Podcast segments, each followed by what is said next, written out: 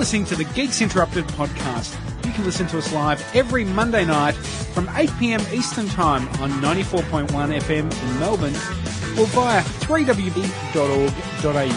Alternatively, if you've got a smart device, you can download the TuneIn app and search for 3WBC. 94.1 FM, 3WBC. Good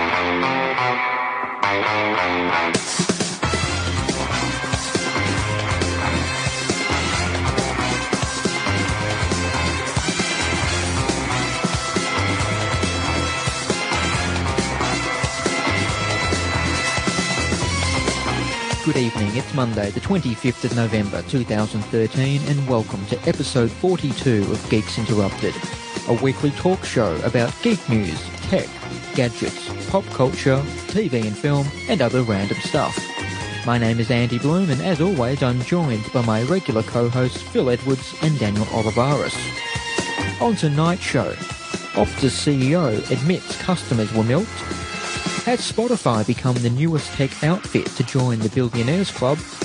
And newly installed NBN boss tells the Senate that households don't have the need for speed.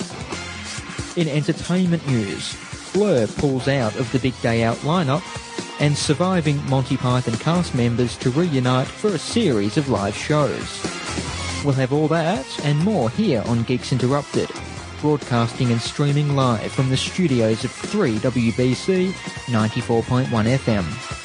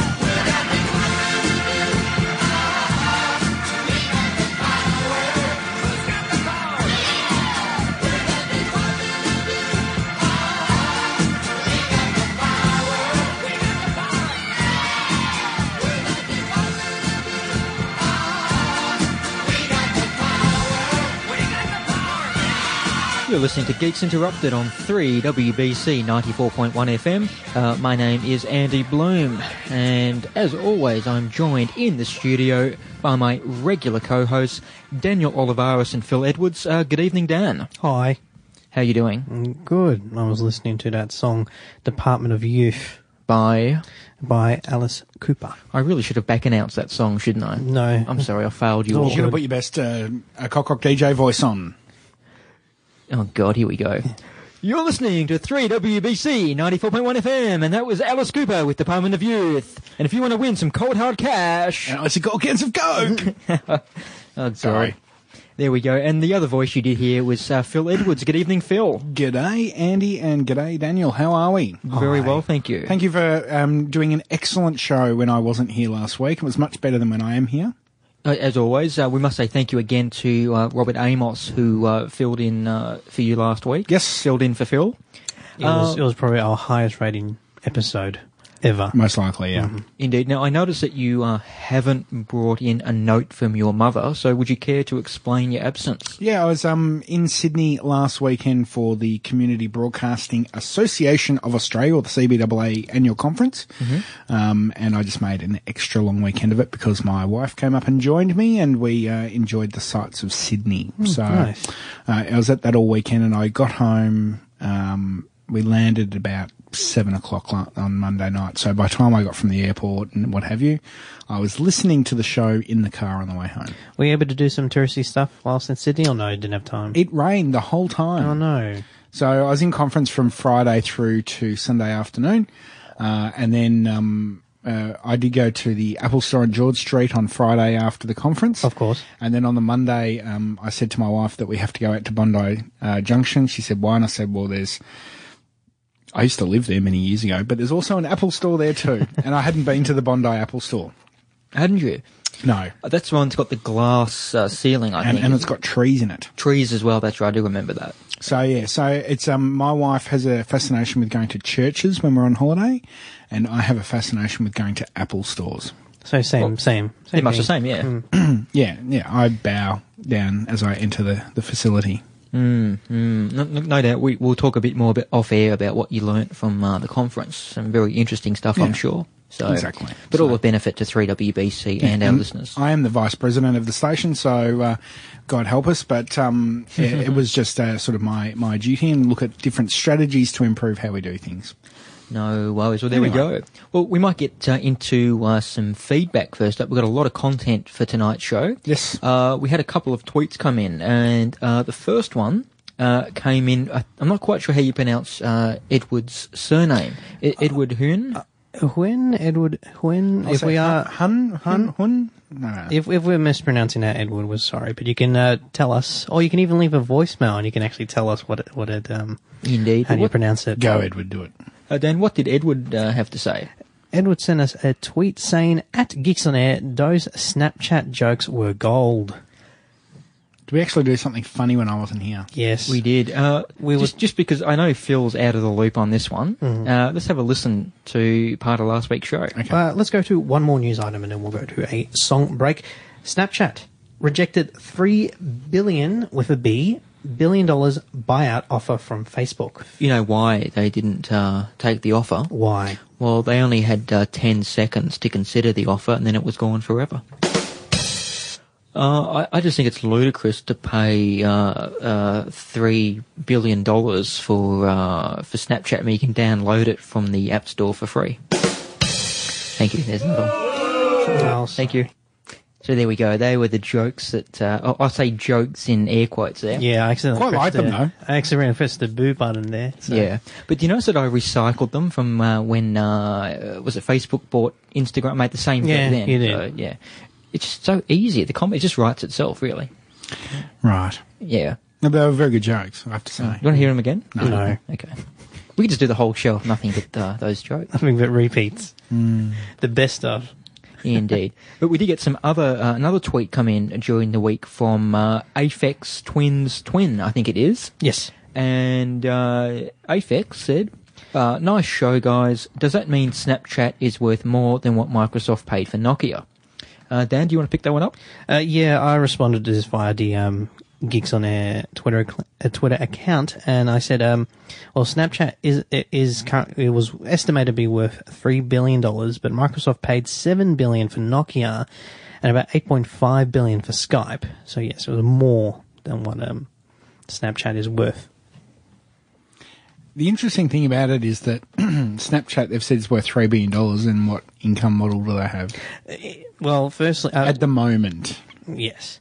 We discussed last week it was more of a valuation. So whatever funds they were getting um, worked out to be three to four billion dollars of the company. So I mean, look, if you were here last week, Phil, you know, you might have been part of the conversation. I know, I'm sorry. You, you chose not to turn up. you will be sorry. You know where I did go last Monday night whilst, whilst I was on the way home? Where? At Gelato Messina. Is that the new ice cream store? Yes. In, is it Lygon Street? Uh, no, uh, Smith Street in Collingwood. Ah, Smith Street. So I was actually listening to the show, eating my peanut butter gelato. Peanut So butter. Peanut butter. Because, you know, there's like four of them in Sydney and we didn't go to any of them, so we went to the one in Melbourne on the way home. Oh, okay. Well, what, what's the verdict on that? Uh, excellent. And it's not expensive either. How much? I mean, oh, uh, I think I paid like $9 for two. Which so, is what you pay for ice cream or gelato. Yeah, but it's a it's a really good quality one, and you had to wait. There was a line of about thirty people at the door too. That- I think that's because it's brand new. Oh yeah, it only opened last week. It was a warm night, so yeah. And is this? Uh, am I correct in saying that that's the store that's got like a billion different flavors on offer? Um, I, was not, I wouldn't say it's a billion, but it's got a lot. So a million. Yeah, yeah, probably yes. Yeah, half a billion. Yeah. Smith Street in, in Collingwood. I'm, I know I'm diverging off the geek thing, but it's becoming very good food wise these days. Is it? So you've got because we went to Jimmy Grant's for dinner, which is uh, George Calombaris souvlaki shop, mm-hmm. which is very good, and they've also got uh, Gumbo Kitchen, who are the guys a, a food truck in Melbourne. They do New Orleans style uh, po' boys and what have you. They've got a shop in uh, on Smith Street, and of course the famous Huxtaburger is uh, also on Smith Street as well, which uh, is is awesome. So uh, not that they are we're not they don't sponsor the show. We're just saying that there's some great places to go when you're in Smith Street in Collingwood. Mm, indeed. So there you go. I'll shut up now. No worries. Now, uh, recently we installed a new feature on the Geeks Interrupted website, and that Yes. allows people to leave uh, a voicemail. Cool. For us, uh, basically record some audio with their uh, computer uh, microphone, and it gets sent through to us uh, like a like a voicemail. Yes. During the week, we had a mystery listener Okay. who left a voicemail. Mm-hmm. The opinions expressed on 94.1 Community Radio 3WBC Incorporated are those of the producers and presenters of the program's broadcast and not necessarily those of the management and staff of the station. So look into a mirror. Yeah. so we did have a talk off air, me and Dan, uh, sorry, Dan and I, uh, about who that may have been. Uh, we're pointing our finger at uh, Paul from Queensland, but uh, we're not sure. Yeah. So own up or else. It wasn't actually. I thought it was actually you guys that did that. No, no, No, no. Oh wow. cool. That's No. awesome. Yeah, oh, uh, yeah. So we don't know who it was, but uh, thank you. We appreciate it. That's funny. Yeah. Did I actually leave one about a week ago? Before last week's show? No, um, I think we did one a few episodes ago. We uh, we had the after hours Oh, okay. episode and we we tr- tested it out, but I don't think we've had many, if at all, uh, any. Yeah, so so go to geeksinterrupted.fm and you can leave a voicemail for us. Indeed. Uh, one final piece of uh, feedback uh, came in. Now, you do recall, I think it was maybe two or three weeks ago, we spoke about Perth. And they were installing uh, Wi-Fi across the CBD area Yes. uh, for people to use. Uh, we asked uh, one of our Perth listeners uh, to try it out and provide uh, some thoughts about uh, her experiences. Well, we received an email from uh, Rebecca this afternoon. Thanks, Rebecca. Uh, she says uh, the free Wi-Fi in the CBD isn't really citywide. Uh, to put it in a Melbourne perspective, and we are broadcasting for Melbourne, uh, it's like saying Swanston Street and Bourke Street have free Wi-Fi, so that covers the whole city. Where it covers is basically the city malls, uh, the main through street, and major tourist attractions. So if you're from out of town, you'll pretty much get it anywhere you go. But if you're someone who lives in Perth, it's far from a broad service. Uh, it's a fairly slow uh, uh, throughput, but the signal strength is good. And uh, she goes on to say that she's been able to use it for social media, download apps, check emails, and so on. Uh, she does say that she's not sure if things like porn are blocked, but uh, she'll give that a shot on next time in the city. That calls for sexy sax. That's what? Sexy sax. Oh dear. I was not ready for that. Hang on, hang on, hang on. So she went on to say that she's not sure if it'll work for porn. Can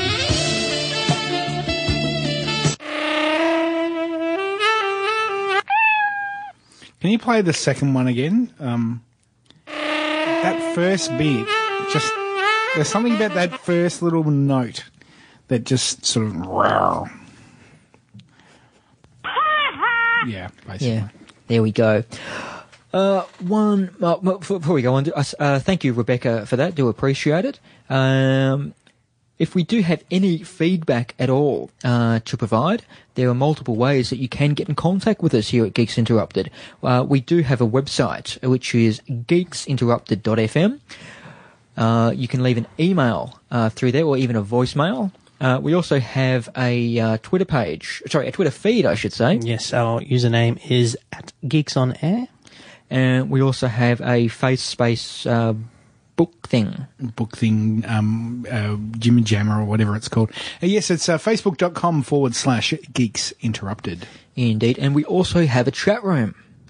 Uh, we can come and join in the fun as we go live to air from the studios of 3WBC 94.1 FM. And you can find that at chat.geeksinterrupted.fm or its alternative uh, URL. Is treelobster.geeksinterrupted.fm. Tree lobster. Tree lobster. Tree lobster. I love the deadpan one at the end. Yeah. Tree Lobster. Do do do. Yay. Yeah. Anyway, look, let's get into some uh, local news. What do you say? Why not? Indeed. Okay. Optus twisted CEO admits that the company milked customers.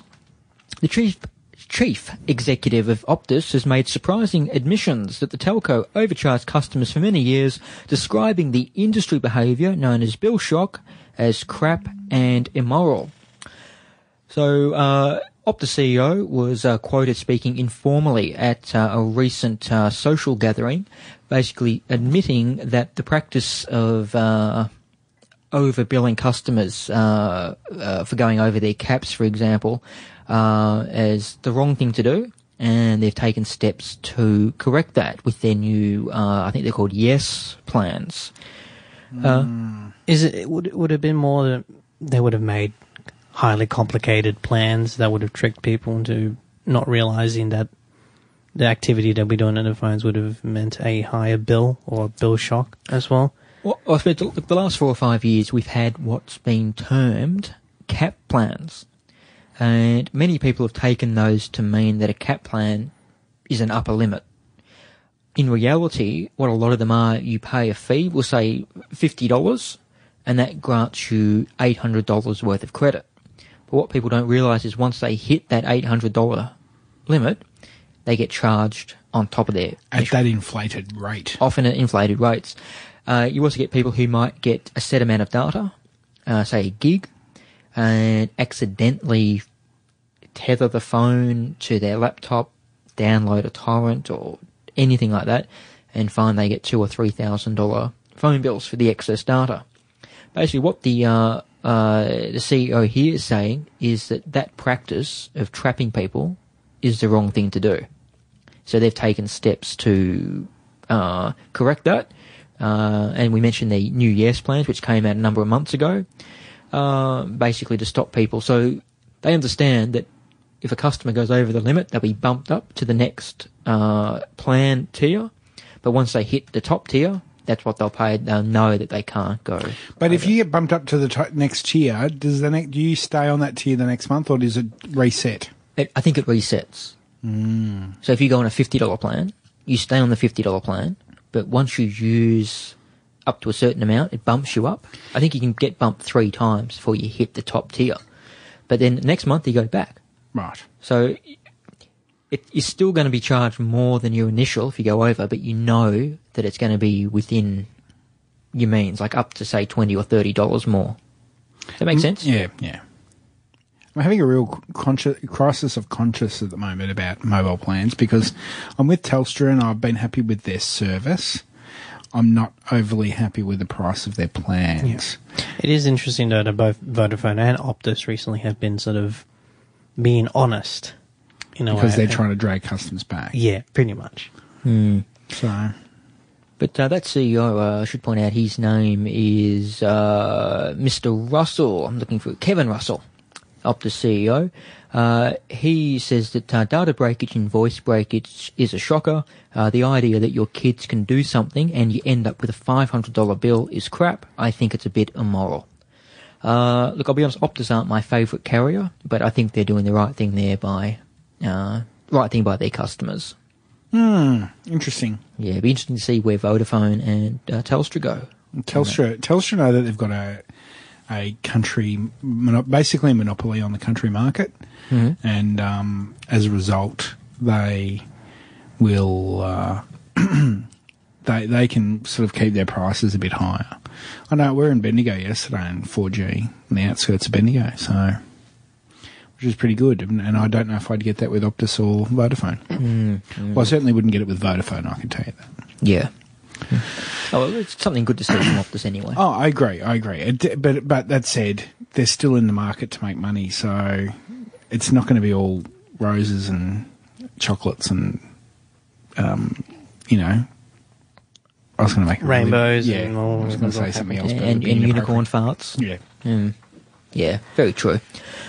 Anyway, moving on to NBN. Uh, the new NBN executive chairman, Ziggy Switkowski, has questioned the need for ordinary households in Australia to have access to 100 megabits a second broadband speeds, uh, telling a Senate estimate session this week that a whole lot of assumptions need to be pushed to their limits to demonstrate how such speeds would be used. So this is the man who, a number of years ago, when he was uh, heading up Telstra, uh, implemented a three gigabyte cap. So already he's only been in the role uh, what a month now, I think, and he's already uh, making his presence felt by saying, "No, we don't need those speeds." I think that um, in the, and I'm not defending the comments at all because I still am a believer of a fibre to the premises network, so I have to throw that in there.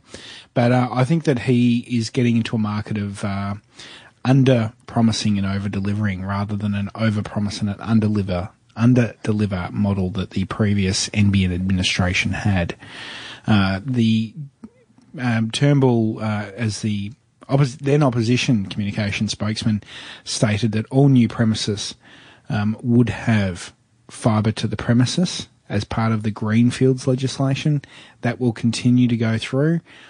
So they still they have clearly said that fibre is the better option. They're just looking at the most cost effective way of retrofitting the current network. Um, I have a feeling that it's not going to be as bad as they say it's going to be. Like as they're talking it all down at the moment, but I think they're they're trying to hedge their bets, and that new premises will get fibre to the to the premises. They will replace fibre where absolutely needed, and they will also um, in certain areas um, push towards VDSL technology.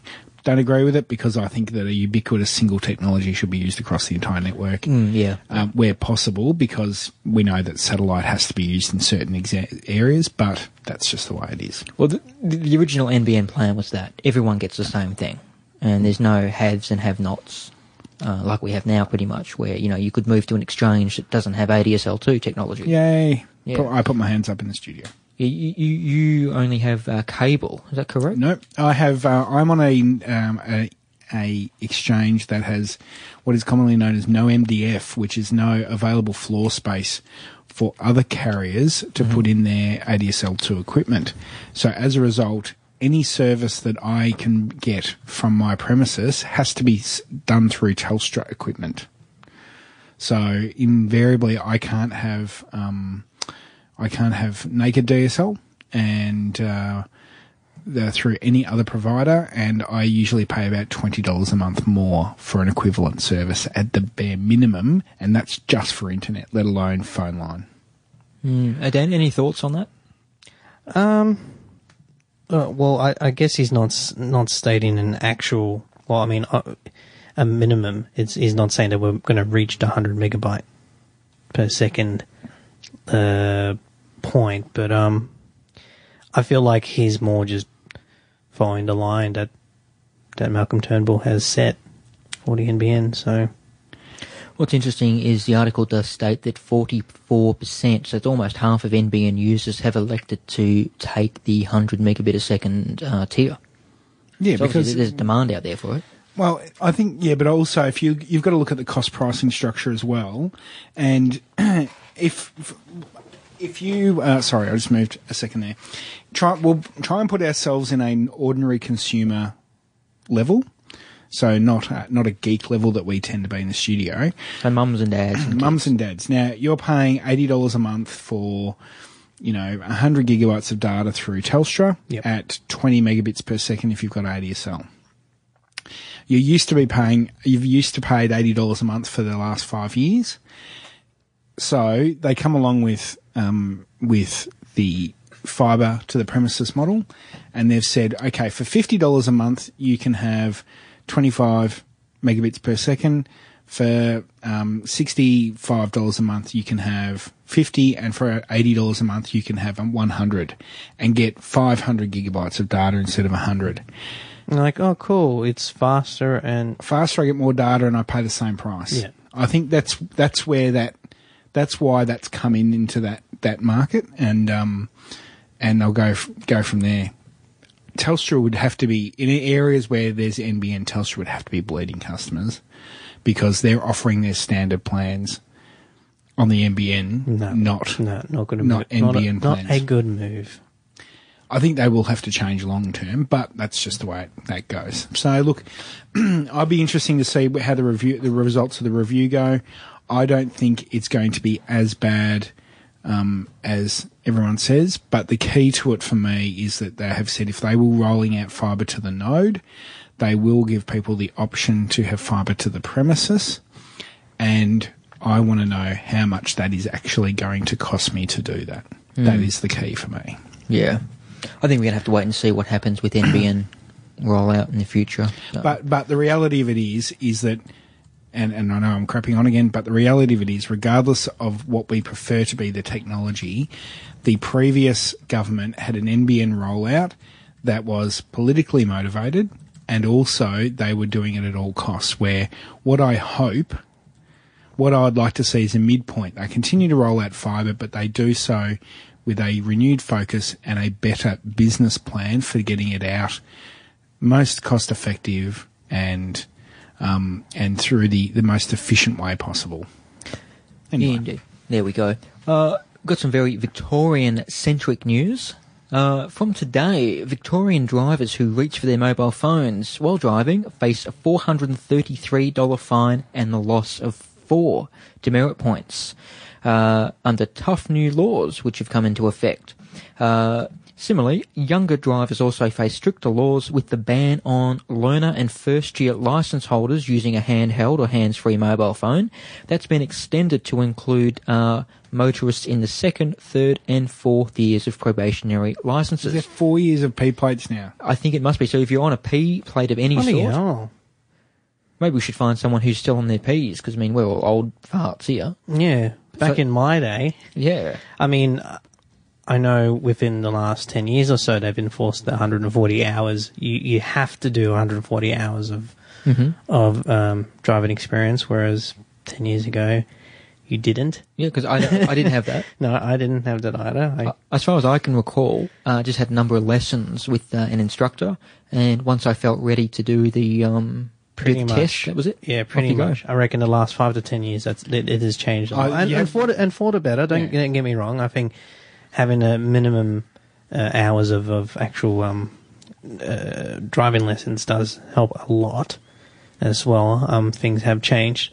Um, but my sister at the moment, who's 16, she's on her L's at the moment. So, uh, yes, she'll be looking forward to having P plates for four years. There you go. Uh, so basically, these are laws that have really already been in effect. They're just ramping up. They're becoming more stringent, uh, more enforced, so they say.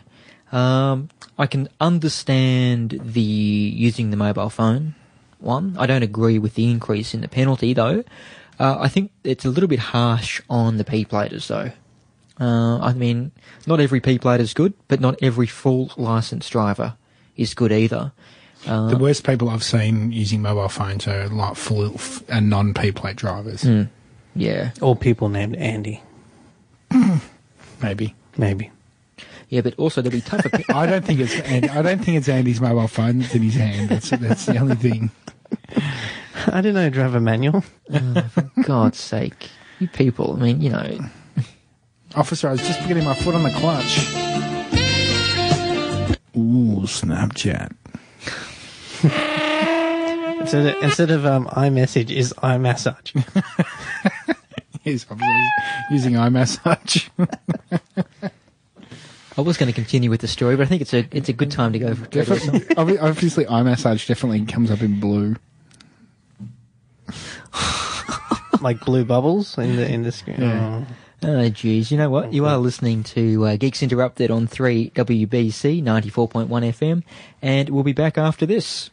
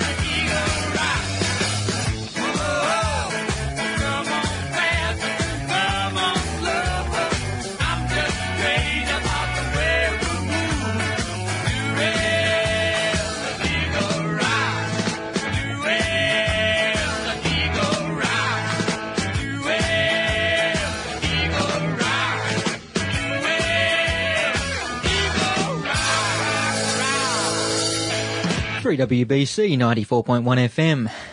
You are listening to Geeks Interrupted.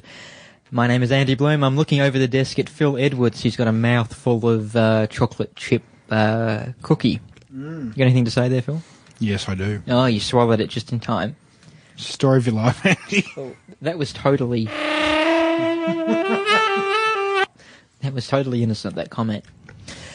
We might jump into some uh, tech news from further afield. Why not? Uh, Winamp. Who remembers Winamp? I do. I need a reminder. Winamp. Winamp. It really whips the llama's ass. One more time. Winamp. Andy, Winamp. Andy, Andy, It Andy. really whips the llama's ass. The tree lobster's ass. Can you hear the uh, the, the bleating Yeah. Yeah, at the end of that? the llama. Sounds like the video snapshots you send us. Winamp, Winamp. Yeah. Winamp. So why are we talking about Winamp? Well, uh, the end of an era is here. AOL uh, announced that the music service Winamp is shutting down on December 20, 2013. That's just a little under a month from now.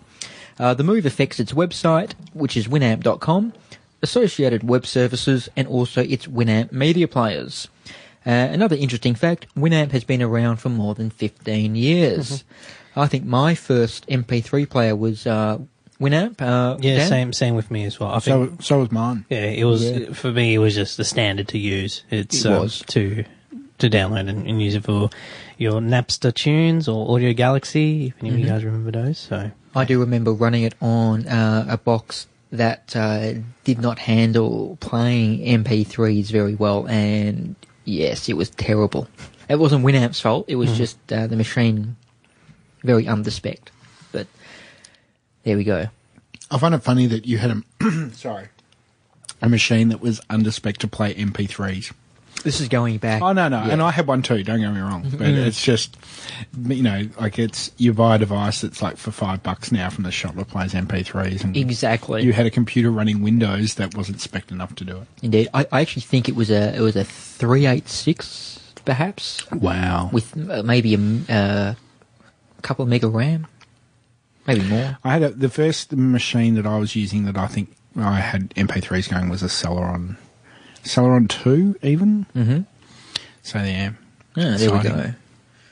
So yeah, um, there goes Winamp. Um, any thoughts as to why they may be looking to close it down? oh, It's not a money maker. pretty much. I, I'm, i- i- if if it's if you earn money by getting people to download it and um, having add-on downloads with it, so if you did try installing it, it would have I think Real Player will have a little add-on to say, hey, you can install Real Player as well. and it can in, in, in, um, infect your browsers and all that as well. So, So who, who owns Real Player now? I presume it'll be AOL. I'll just double check AOL. that. But I know I know it had heaps of other add-ons with it. But in, in saying that, there's heaps of other competitors now. I mean, the main one would have been iTunes. Mm-hmm. That would have taken over that um, music player market. But then you have all these niche markets as well that people pay money for Indeed. for music players on, on their on their devices, on their computers and whatnot. Yeah, well, from what I'm reading here, though, when when it started off, Winamp was purely just uh, an MP3 player. But it seems that uh, under AOL's guidance, or maybe even before, it's evolved into something more, more of a service as opposed to just a player. I'm actually surprised that AOL still exists. Mm, uh, I'm, uh, I did read something recently that they are still uh, fairly huge in America. Yep. And a lot of these legacy customers. They own Engadget. Okay. Yeah. Because see, because obviously for those um, going way back, AOL was a very walled garden approach to the internet, uh, and it was designed primarily for dial-up uh, services, and I think it even predated ubiquitous internet access. To be honest, uh, they did trial the service in Australia, and it didn't work, but um, they. Uh, uh, yeah, they, they then merged uh, in the 90s with Time Warner and became AOL Time Warner, and then Time Warner demerged and got rid of them because they were useless for for their purposes anyway. Yeah. So, um, but yeah, I, I'm actually surprised that they're still around. But I think they're very much a content company rather than an ISP these days. Yep, their Possibly. The net income is about one point oh four eight billion dollars. So That's uh, that's actually quite uh, quite quite large, Yes. I suppose. Um, but as I said before, I think they're mainly uh, targeting legacy customers and those who just just too stupid to move anywhere else, I guess, or they're happy with what they've got. Yep, Mm. exactly. But uh, Microsoft, I believe, made a bid. Uh, we mentioned this in the feedback before from Aphex Twins Twin, I think. Uh, Microsoft have made a bid for uh, Winamp. Yeah, th- there's been some rumors that with Winamp being sold off, uh, the articles that are reporting the the, the news news um uh, sites that are reporting on on this claiming that they're selling off um, at any associated services, and this includes a service called Shoutcast, uh, which I would say is a broadcasting platform used for radio and podcasting and whatnot. Um, there were some rumors that, that they were going to sell that off within the next week or so. But the other rumor was that Microsoft is um, plans to buy both Winamp and um, Shoutcast, which may be interesting if it is true. Indeed. And so that feedback before was about Snapchat, not Winamp. I do apologize. Yeah, that is right. Yeah, sorry. So uh, I always thought Shoutcast was part of the Winamp package, though. Or they two, they are two separate things. Uh, no, well, Shoutcast is more of a server because there, there's two sides of Shoutcast. You can listen to a Shoutcast stream, but even um, even iTunes can listen to Shoutcast streams. But to serve Shoutcast, you have to you need to use like a free version would be Winamp, but um, to to get data into that server, and that's an, a market that Microsoft probably may want to have a bit of may control over, and might want the IP for it. Is probably more the point. Plus, I'm sure that uh, Winamp has a, an hefty database of um, of users as well that they may want to tap into. Mm-hmm. So yeah, I'd say it would purely be to integrate with Windows in some way. And I, I, I think it'll be it'll be similar to the Motorola sale in the sense that Google bought Motorola not so much to buy a hardware business, but the patents that they owned um, and the IP that was within that business that they may want to take over and integrate into their products. So yeah. Well, one more time. Winamp. Winamp. It really whips the llama's ass. Mm, yeah, That poor llama. indeed. Um, Andy, how did you find a llama in long grass? Sorry, what? How did you find a llama in long grass? Very easily. That wasn't quite, quite the answer I was looking for. But anyway. what, what was the answer? No, the- what's the joke? How do you find a sheep in long grass? Awesome. Anyway, uh, staying on music services, let's have a look at Spotify. And Spotify had been valued at, I believe, over $4 billion. Is that correct, Dan? Yes. Uh, so what's happened is Spotify uh, has reportedly secured a $250 million in new financing, uh, valuing it at more than $4 billion, according to the Wall Street Journal. Uh, Spotify previously raised $100 million almost exactly a year ago at a $3 billion uh, valuation. And I would be, it would be safe to say that this is probably their most popular music streaming service, apart from iTunes, of course. But um, at $4 billion, there's uh, nothing to sneeze at, really. So. No. Uh, so, was someone looking at buying them out as well? or was it No, no, no. It's it's just more investments that they that uh, they're getting in. So they have an they had an angel investor that um, put in some money for them, or some money, as in two hundred fifty million dollars worth, and doing the sums on that would make Spotify worth four billion dollars now. Okay, now I understand that if I'm correct, you're a big user of Spotify? Yes, You are. Yes. So that allows you to stream music. It allows me to stream music as well. So I, I pay a monthly fee, and that allows me access to. I think it's now up to twenty million songs. Okay, but a lot of those are covers and so forth. No, no, no. A majority of them, uh, uh, when I first started using it, a lot of them were covers, but um, most of them now are actual legitimate um, artists. Th- th- There's some exceptions because of I don't, they don't want to be part of Spotify or because of other licensing deals with other uh, music services. So, with, for example, the Beatles with iTunes, there's no Beatles catalog there. Uh, Led Zeppelin isn't on um, Spotify. Okay, so what, what was your uh, monthly fee? Yeah, twelve dollars. Twelve dollars.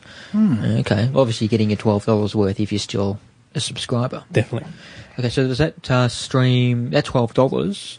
What does it get you? Uh, get desktop streaming, device Yeah, streaming. device streaming, unlimited streaming. Um, it's worth more with Pandora. Pandora is another service that treats it more like a radio, but um, you can only skip so many radio uh, so many shows, uh, so many music uh, songs that you can't um you can't skip anymore until next hour or so. With Spotify, it doesn't matter. You can listen to as many different songs. You can play whatever you want, and um, you can have it. You can save it offline use as well on your phone or on your computer too.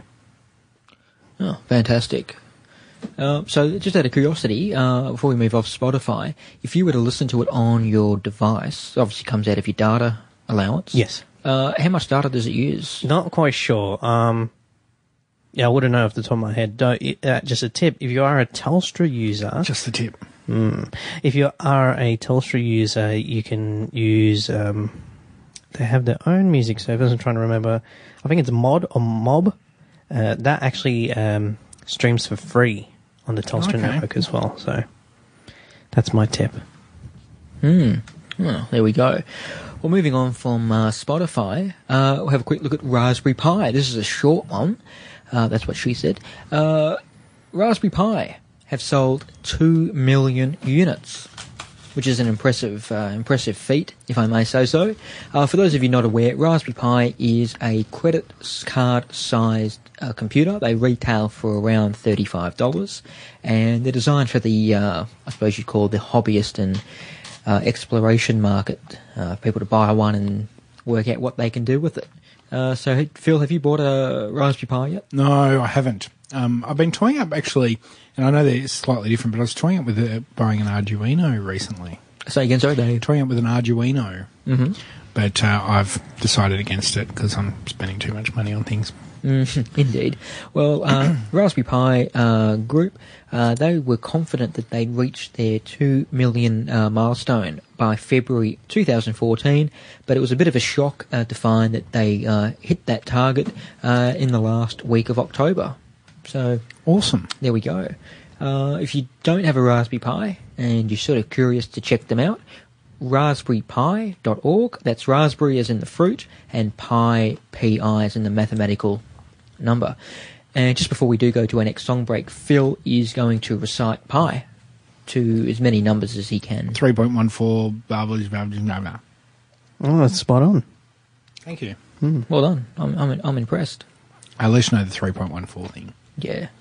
You know what I found cute? I saw this on Reddit that if you write, I think you write 3.14 and mirror it or turn it upside down, it spells pi. That's probably why they um, said it. Mm, I like pi. I don't get it. You don't get anything, do you? No, I mean, that joke that I told you last week, you still. no, Yeah. lost me. Oh, It's faded away from me. oh dear. You know what we might do? We might just split this segment up by having a quick song. Okay. Why not? Should, should, should we take a vote or just do it? Just do it. Just do it.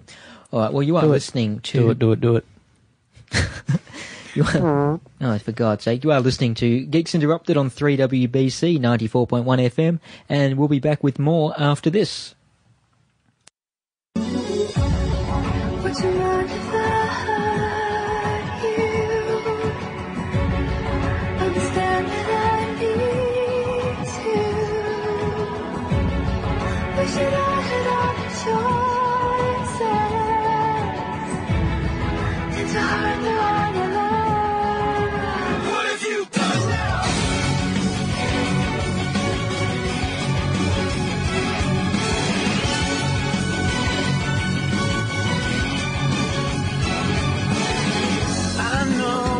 Stop trying. You know that there's no denying.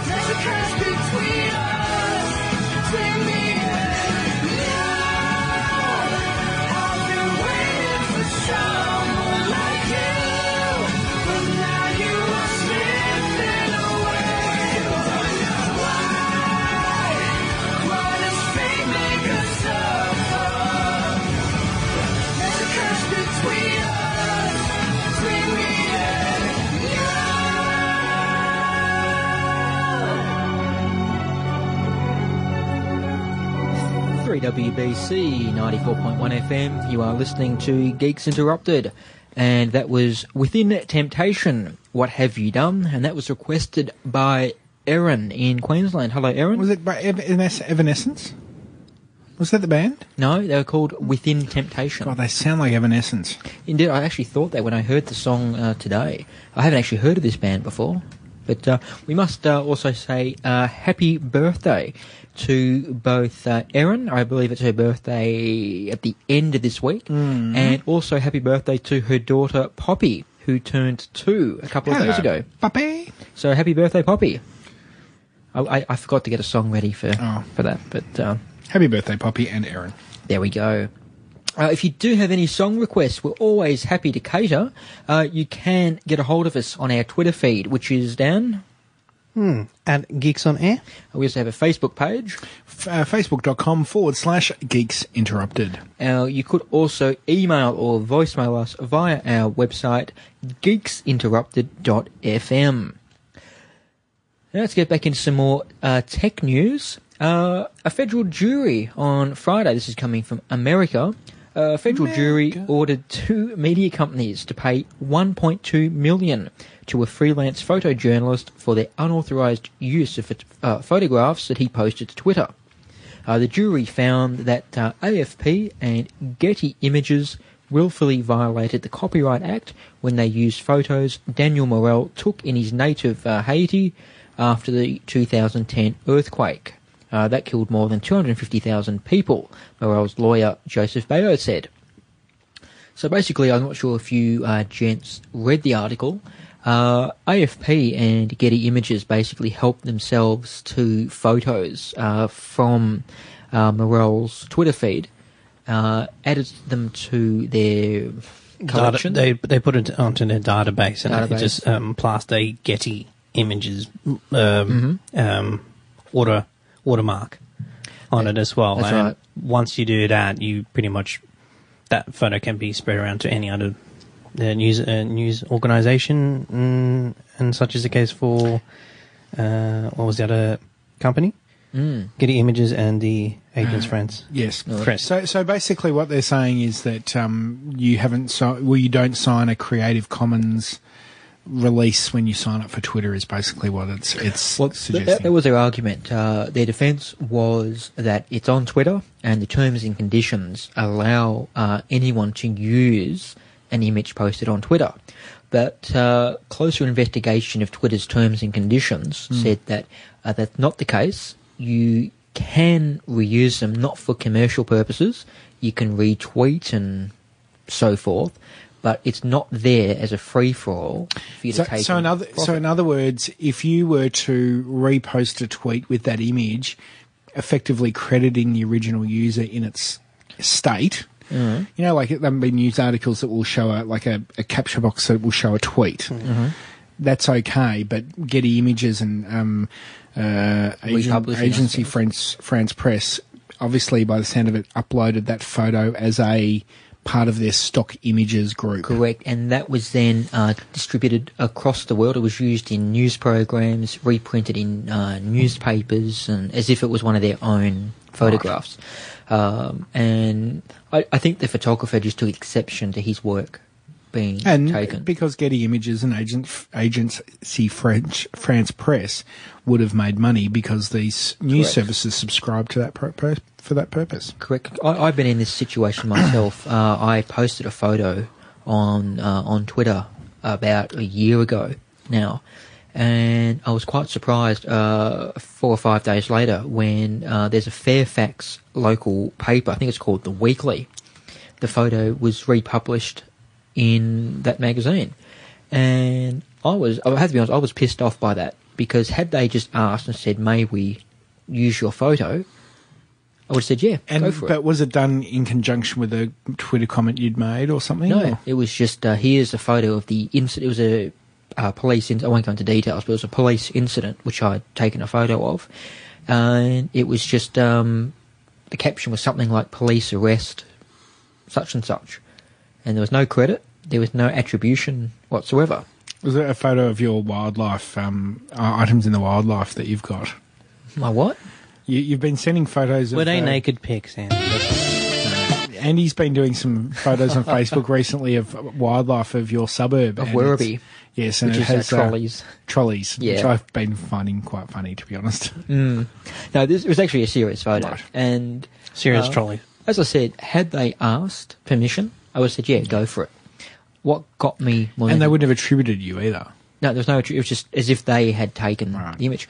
Now, I wrote a letter to uh, Fairfax about this, and You said, love letter Writing. I love my letter writing, and said, look, I don't find this acceptable. Um, you've t- you've used my work without permission. I would love it if you were to give a five hundred dollar donation to a charity in St Kilda. That was where the photo was taken. I forget the charity I asked, and I was ignored. The Annie Blume lovers. Andy, one or Blume Lovers Society. But what I didn't realise is that uh, someone that I follow on Twitter who works at Fairfax Right. happens to be, I think, is the deputy editor of that particular publication. And I, I knew that he worked there, but I didn't know that he was affiliated with this particular um, publication. And uh, I ended up speaking to him about it, and he said, "Yeah, we got your letter and pretty much laughed at it." I think no, that's not the way it works. You, you, the internet, I mean, it's a bit okay, double sided here because Well, you've got I mean, precedents now. You on. could actually sue them. yeah, well, I mean, look, I download content off the internet like movies and music, so I really can't talk. But the internet is not a free for all for the media to help themselves and make money off. But see, but that said, and I'm not suggesting that by downloading illegally downloading movies or TV is the right thing to do. Mm-hmm. But if you downloaded that TV show for private use, yes, you're doing the wrong thing. But to me, that is more acceptable than you downloading a TV show and then putting it onto DVDs and going to Caribbean markets and selling it on a weekend. Very true. Which they don't anymore. So I know, but you, I'm, I'm, I'm I'm leaking. I'm leaking. I'm leaking. I just don't want to Oh. sound hypocritical, What? No, I know. but But you understand, but I agree with what you're saying, and that that effectively by them using that photo in a commercial publication, essentially is do is pirating and reselling software. exactly. So And it- Fairfax, you suck. indeed, Down to Fairfax. yeah. At least not, not as bad as News Limited. Those pack of assholes. but, but, um, I just, I just don't want to set that precedent where they Be just think quiet. they can help themselves. Yes. Oh, just Andy said, comment the, there? Andy said the A word. I was quite offended by that. Oh, What, what, what, You should put that? the. You should play the disclaimer. yeah. Play the disclaimer. disclaimer. Oh shit! I've got to get that ready. Can you just fill for me for a second? Hi, you are listening to 3WBC and Geeks Interrupted in the studio with us tonight. Daniel Olivares. Hi, Daniel. How you going? Hello, Phil. How are you? Good, thank you very much. I'm doing my cockroach voice because Andy can't program a CD player properly.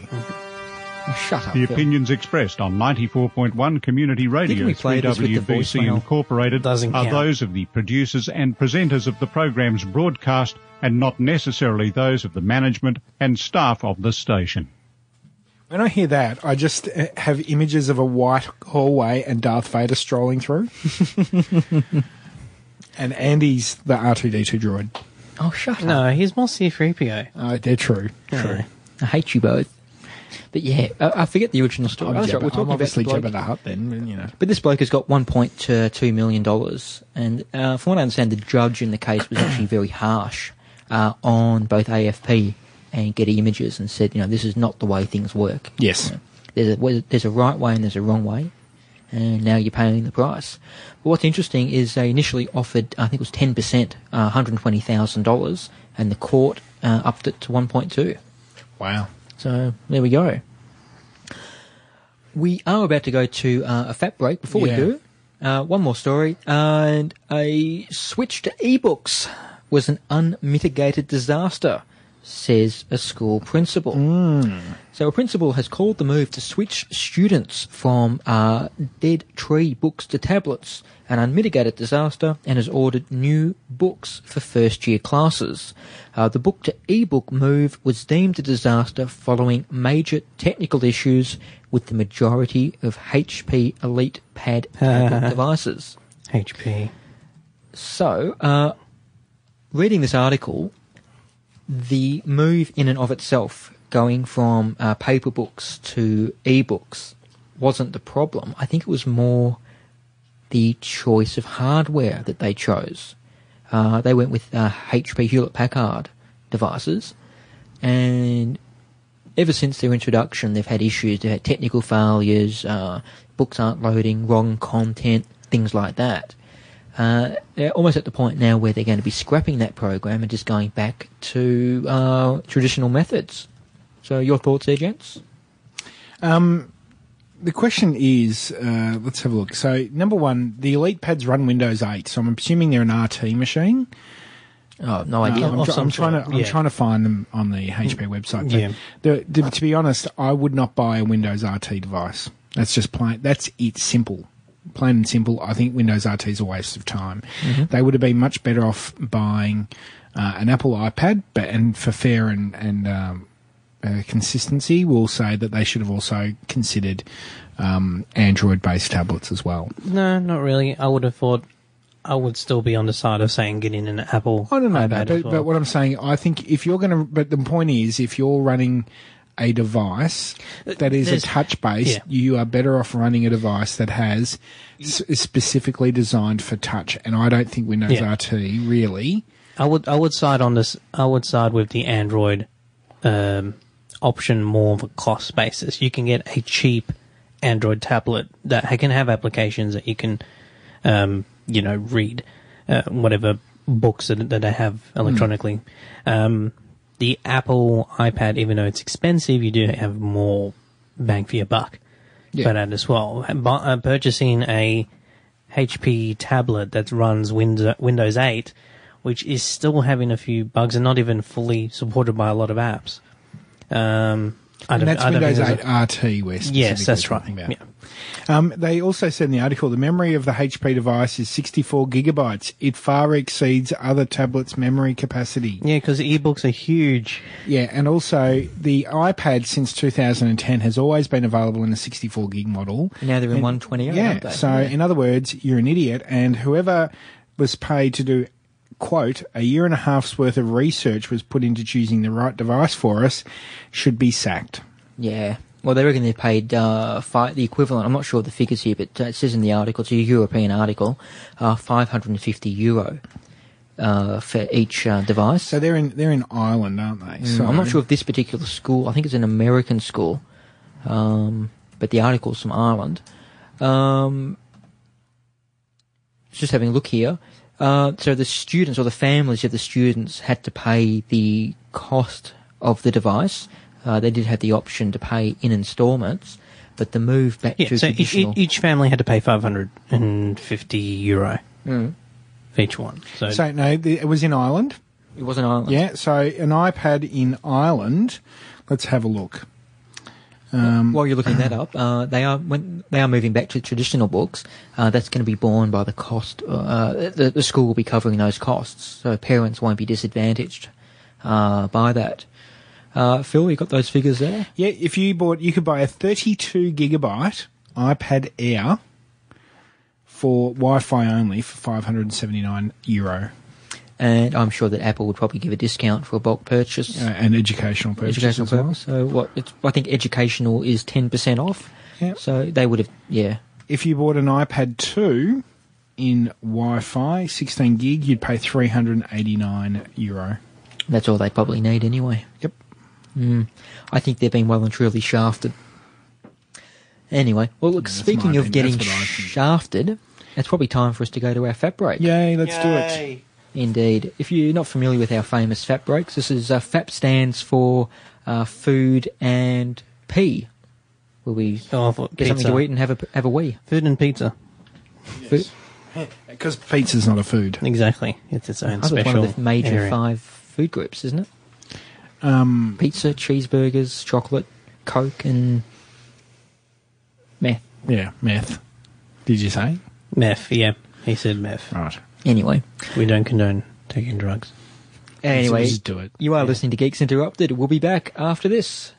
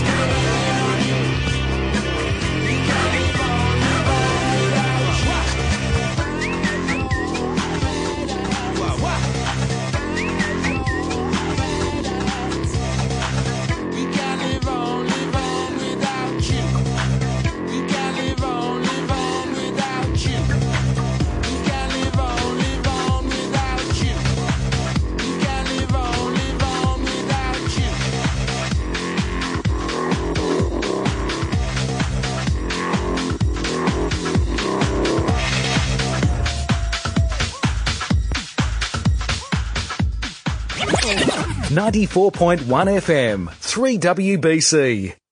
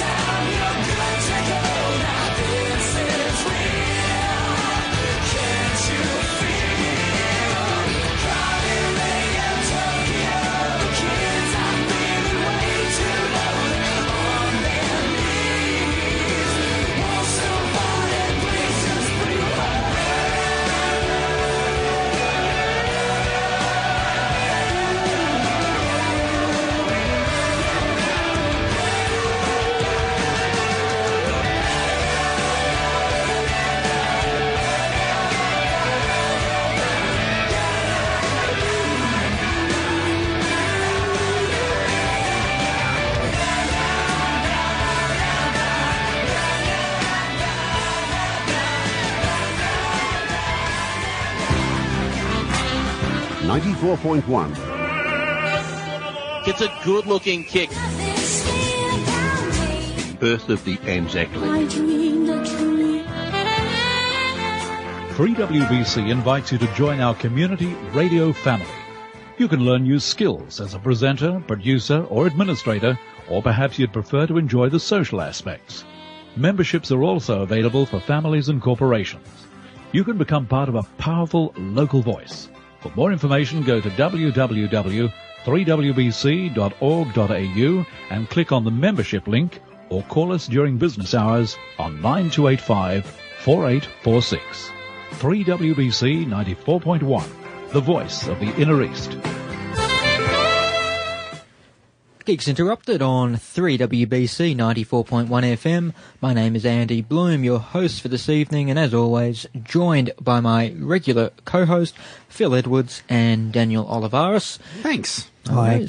And that was our uh, famous FAP break. Uh, first up, we had uh, uh, Basement Jaxx with Where's Your Head At?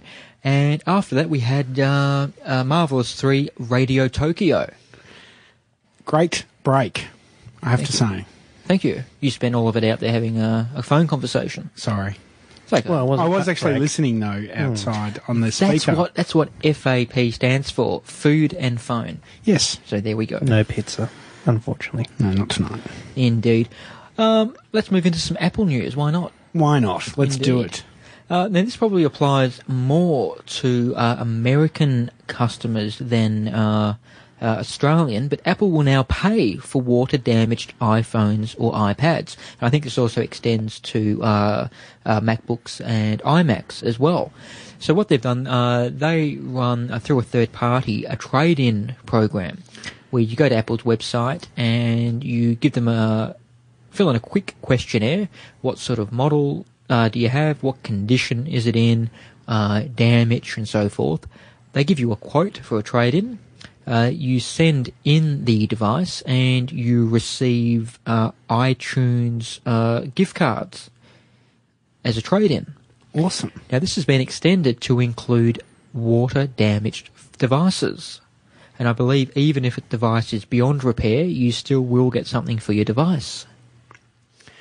Very interesting. Now, will they? Um, They- they they're have- sort of doing that already anyway, in in a weird way, because if you water damage your device, you can buy a discounted replacement. Uh, that goes to the Genius Bar. Yes. Uh, this is just more uh, independent. Oh, okay. You can just go to the website.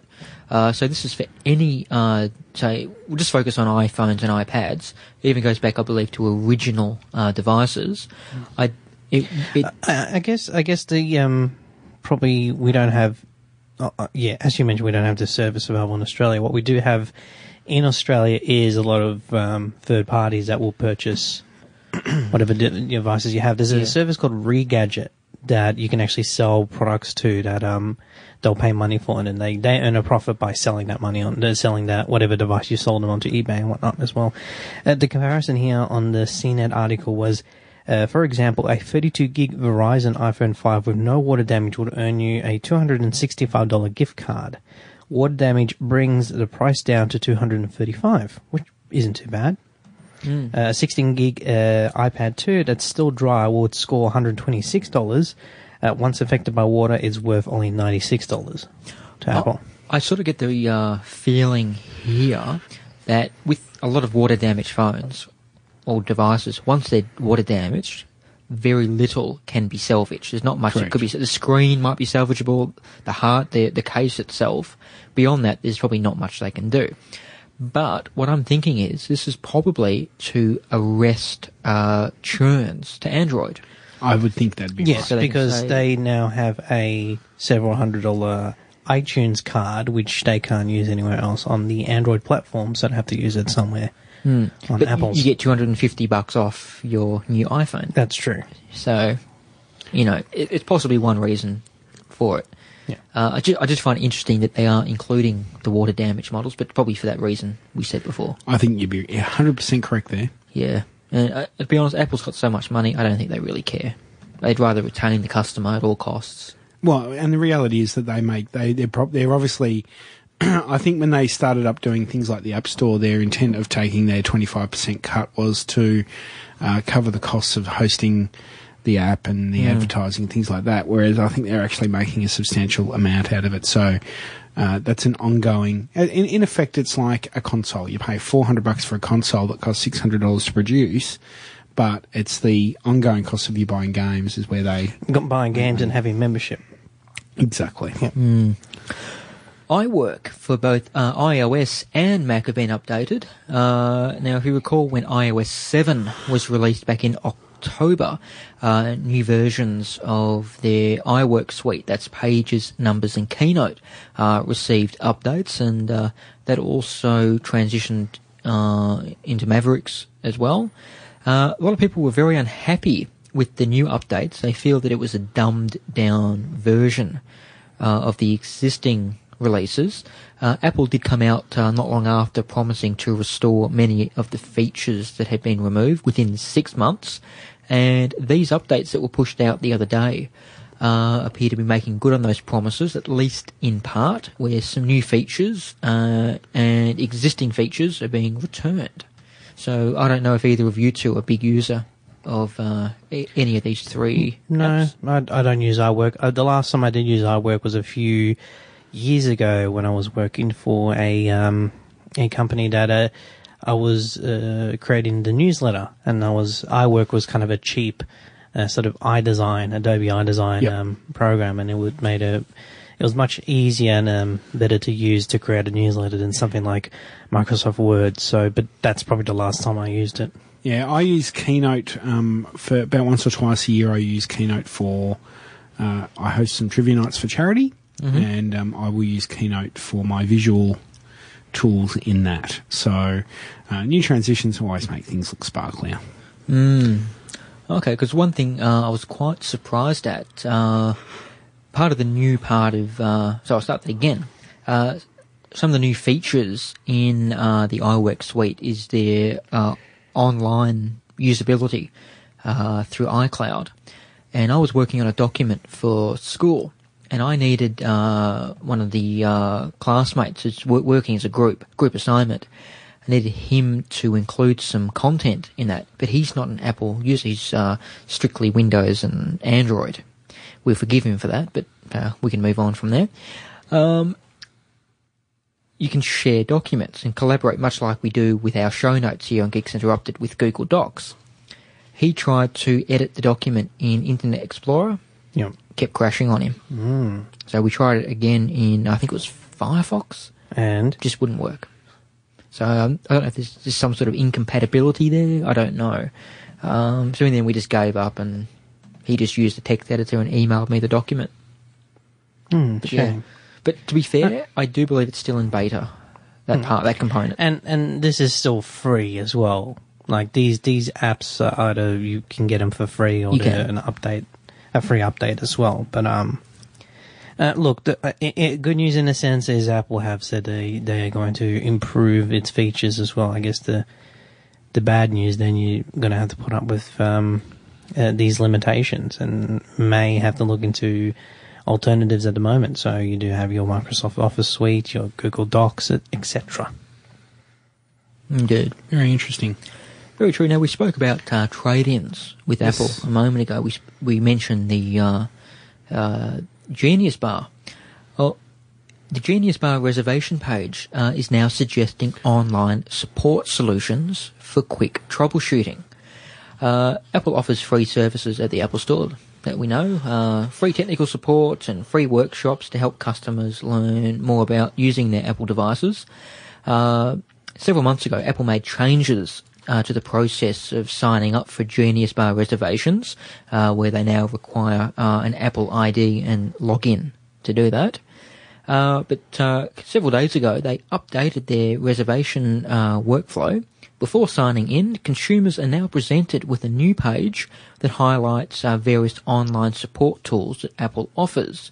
Uh, so, if desired, users can continue with their initial plan of uh, making the appointment at the Genius Bar, or they can save a trip to the store by working with an Apple Care representative online. So this is pushing their online support service. In other words, the genius bars are getting hammered. Yes. It is. And from what I've seen when I've been in there, some of the reasons that people go in for does not require a Genius Bar appointment. Such as? Uh, I'll give you an example. I was speaking to someone, a work colleague, uh, who was having trouble using her iPhone. She's never had a smartphone before. Mm. And she came from a Nokia something, a 5110. It was old, ancient, to uh, an iPhone. And she thought that Genius Bar was a way to go in and get support. Not technical assistance, but support, like advice on how to navigate around the handset and use it.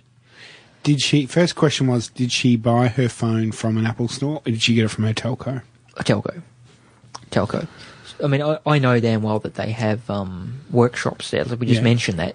So I pointed her in the right direction, but she would have wasted her time by making the appointment at Genius Bar, only to be told, no, that's not what we do here. I mean, they would have been very diplomatic about it. I think that would have helped her a little bit, but they would have limited it. They would have. They would have pointed her in the direction of the workshops and said, make an appointment with them, come in and see us. So how did she react to that? Uh, she took it quite well, but she's just very confused. She's not very technological, uh, technologically minded, I should say. Yeah. And I think the only reason she got the iPhone was because um, uh, because the phone died. So it's time Uh, to upgrade. I've, I've, chucked in a link. Uh, I did uh, re- recall there was um, an article from Gizmodo recently. It was uh, three Apple geniuses shared their best retail horror tales, Mm. and it was one that I kind of like as well. And um, I'll try to be quick with this, but. Uh, a customer came up to me and put a MacBook, an iPod, and a USB cable on the table. I need your help, he said. Sure, I said. How can I help you? I was copying a song from my computer to my iPod. Okay, but it never got there uh, do you want to try it again? No, I can't because the song's not on the computer anymore. And it's also not on the iPod. He hands me the USB cable and says, it must be stuck in here. Can you get it out for me? Yeah, people are stupid. People are dumb. They are. I have to, one thing that I will say about these type of services is my theory in life is with these type of service industries is to be brutally honest. But be what, sorry? Be- brutally honest. So go if you if you don't know, just say I don't know what I'm doing.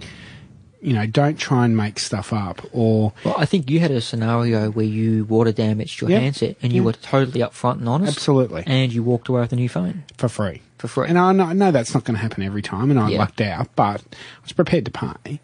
Um, but you know, my other theory, and and my wife, I think, proved this the other day as well that whenever I go on flights, um, I actually like sitting. A lot of people don't like sitting down the back row of a plane. I love sitting at the back row of a plane, um, particularly if the hosties are situated at the back. And I will always go out of my way, particularly on long haul flights, to actually talk to them, be nice to them, you know, do Mm. that sort of thing. Because I've had a number of situations where, uh, for example, I had it was a flight in um, in the UK going to Paris, and uh, I had the whole back row to myself, and the hostie sat down uh, in the normal seat for the takeoff instead of the crappy seat that they have. And I was talking to him about stuff and being really cool. And when he bought drinks around, he just gave me heaps of drinks and all this sort of stuff. And it works when you do that sort of thing. Like you make jokes with them. You don't, you know, if they come over, if you want a drink, they come over and you go, Oh, can I please have a drink? Oh, sorry to bother you, but can I do this? Mm. And they're awesome. Whereas if you go, "Oh, I want to diss you bastard type thing, they'll hate you for it. And the same goes with Genius bars and all that sort of thing. Exactly. You show some respect for what they're doing. You be nice to them. You try and build up a rapport, and you will get looked after. Indeed. And look, that's to say that Apple will look after their customers no matter what. But these people are human beings. Absolutely. No need to be rude for the sake of being rude for a start. No. But as you said, be honest, be polite. They will do the right thing by you. And it goes for any retail position. And a perfect a perfect example is my wife's cousin dropped her phone in the toilet, Mhm. and she took it in, goes, it's not, you know, dried it out, took it in, oh, it's not working. And of course, they checked the water sensors and all that sort of stuff, and went, no, you've got to pay for a new phone. Just be honest about it. Just say what exactly what happened. Show some remorse, and they'll look after you. Exactly. Yeah, cry a bit as well. So you know, fake some tears. You know, say that. If you're a female and you've got a male genius, boob it up a bit. Exactly. Show a bit of tit. Mm. or if you're a male, you know. if you Well, got I some- could show a bit of tit too. But, Yeah. you know. Indeed. But in all ser- hang on, hang on, hang on. We really need to get this soundboard. Indeed. We were Indeed. discussing off air before that we could get a soundboard where we could have individual buttons that trigger off these sort of noises so that we could just set it off anytime we like. I reckon it'd be cool. Yeah, for you maybe. Mhm, Not for the host. No, no, God, no, no. no. It'd be like, what's the, what are all these random noises? Yeah, but in all seriousness, what I found from experience uh, going to the Genius Bar, I always book the last available appointment on the uh, like nine o'clock or eight fifty. Yeah. because they want to get out of there. They, they want to go home, and they'll just do anything to get you out the door quickly. Oh, so you annoy them by delaying them with your. No, I, I had a situation Issues. where uh, I had a uh, iPad where you know the little SIM removal tool. It's like Yes. a little um, paperclip. Yep. That snapped off in the Oh, um, in okay. the little. That's not good. In little the hole. actual little. Was it an iPhone 3 around that era? No, it was an iPad. An iPad. iPad. So, So it was a liquid metal one that snapped. No, no, no. It's older one, I think. You had an iPad too, was I it? can't remember what it was. It was an iPad 2. The point is, it snapped. Anyway, Phil. Sorry. So I, I took it in, and I was the last appointment for the night, and said, "This is what happened." He looked at it and said, "We've never had this before. I don't know what to do. Let me go talk with the people at the back." And he was genuinely perplexed. He come back out and said, "Look, this is not something we cover. It's physical damage." But he said, "I want to get out of here. I want to go home. Here's a new iPad. Sign this. Have a good night." Awesome. Awesome. Right. All right. And to be fair, they probably would have swapped it over, no matter what. Did you did you have a SIM card in it though? Yeah, that's what I, I So was you had to go and get a new SIM card. Uh, he they managed to get it out eventually. Oh, okay. Uh, I don't know what they did. They must have a little tool or something. Because the one thing I do have an issue with Apple devices is that they print the bloody serial number or something on the SIM tray. They do. They do. I did. Yeah. Mm. I. Why would you do that? I don't know. But anyway, that's that's Andy's just a tip. Indeed. Just a. Look, you know what we should do? We need to move on to the next Apple news item because we're actually running out a bit of time. We spent so much time talking about geniuses. Can I give one more final tip on the Genius Bar thing? They also keep, they usually try and keep one or two appointments open at the start of the day as well. So if you can't get in online, rock up at the store as soon as it opens and you'll often get into the Genius Bar straight away. Indeed. And if they do, if they do say to you, "We can't help you. We're full," don't crack the shits. It's not No, going to do anything exactly. for you. Okay. Uh, Apple uh, co-developed a next-generation hearing aid device, which is coming to the market in the first quarter of 2014. Pardon? What? Sorry? Huh? Did you say something, Dan? No, I think. Look, who needs this? What? Huh? Anyway, this is not funny. We, you're Sorry. mocking the disabled.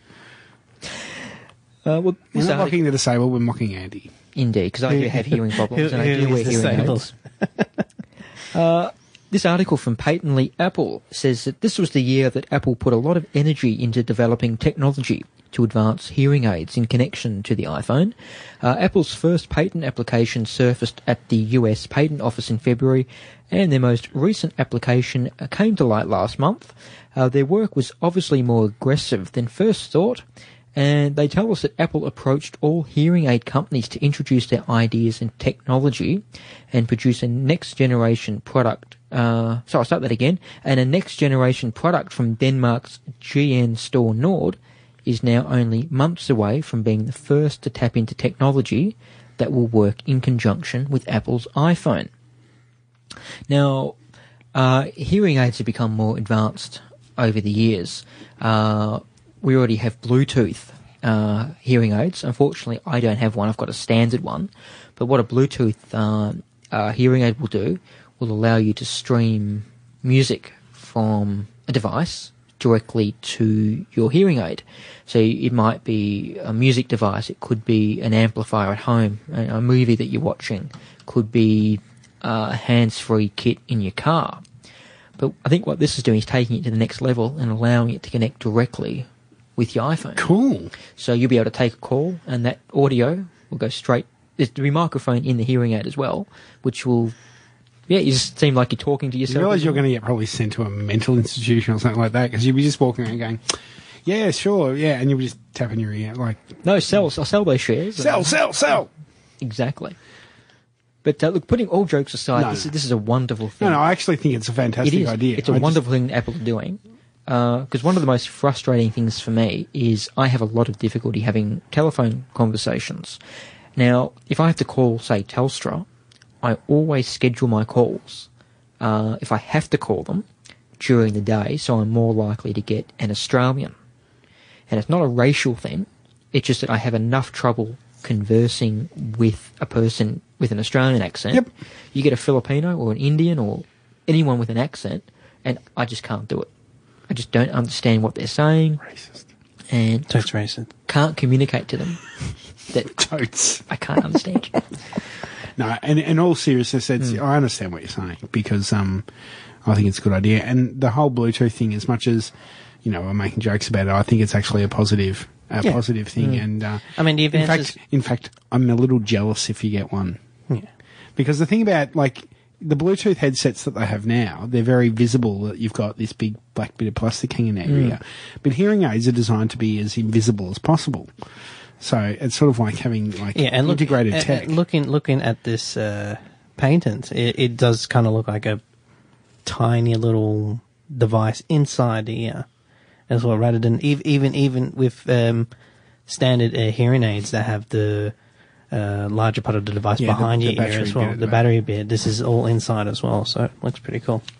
cool. So, We, yeah. we wish we were as cool as you, Andy. What we need to work out to do is, ha- if when Andy gets one, hack his Bluetooth. Yeah, and just play sexy sax. I'll see you in the street and just tap into it and go, sexy sax. like no, That would be awesome. But my, my father's got uh, a model. I don't know what brand it is, but he's got a little remote control with it, Cool. and he can adjust settings with the remote control based on the environment that he's in. So if he's at home listening to his music, he likes classical music.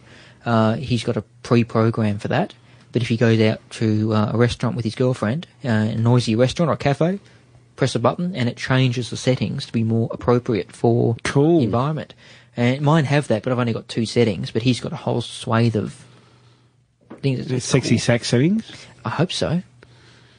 Do you As you to play? press it, you'll go like sexy sax setting now. Stop. See? That was well timed, wasn't That it? was awesome. So there you go. Indeed. Well, you'd have a cat setting, wouldn't you? I would, yeah. You're disgusting. You know what? Thank you. We're going to go to a song. Cool. And we're going to come back with some entertainment news. Really? Yay. But first, we're going to have a song Okay. because that's more entertaining. Yay. I'm just wondering because I've got like six songs. I've only got you know a little bit of time. I've got six songs. Yeah. Which what should I play? All of them. All of them at once? Yes. Wouldn't that be confusing? Yeah. um, how about we play something a little bit saucy? Okay. Yeah. Cherry pie warrant. Sexy sax. Oh my Oh, I love God. this. Becky, look at her butt. It is It is so so big. big. Let She the looks ladies like talk. one of those rap guys' girlfriends. That, you I'm gonna twerk. Who understands those rap guys? Oh, okay. They only talk to her Mhm. because Oh. she looks like, Like a total, prostitute. Okay. I mean, Yeah, we'll be back after this. is Geeks so Interrupted. big. I can't believe it's just so round. It's like out there. I mean, gross. Look. She's just so black. I like big butts and I cannot lie. You other brothers can't deny. Now when a girl walks in with an itty bitty in your face, you get sprung. Wanna pull up tough, cause you notice that butt was stuck. Deep in the jeans she's wearing. I'm hooked and I can't stop staring. Oh, baby, I wanna get whipped up and take your picture. My homeboys tried to warn me, but that butt you got makes me so horny. Ooh, rumpa smooth skin. You say you wanna get in my bins? Well, use me, use me, cause you ain't that average groupie. I seen her dancing to hell with romance and she's sweat, wet Got it going like a turbo vet. I'm tired of magazines saying flat butts all the thing. Take the average black man and ask him that. She gotta pack much back. So fellas, yeah. fellas, yeah. has your girlfriend got your butt? Tell her to shake it, shake it, shake it, shake it, shake that healthy butt. Baby got back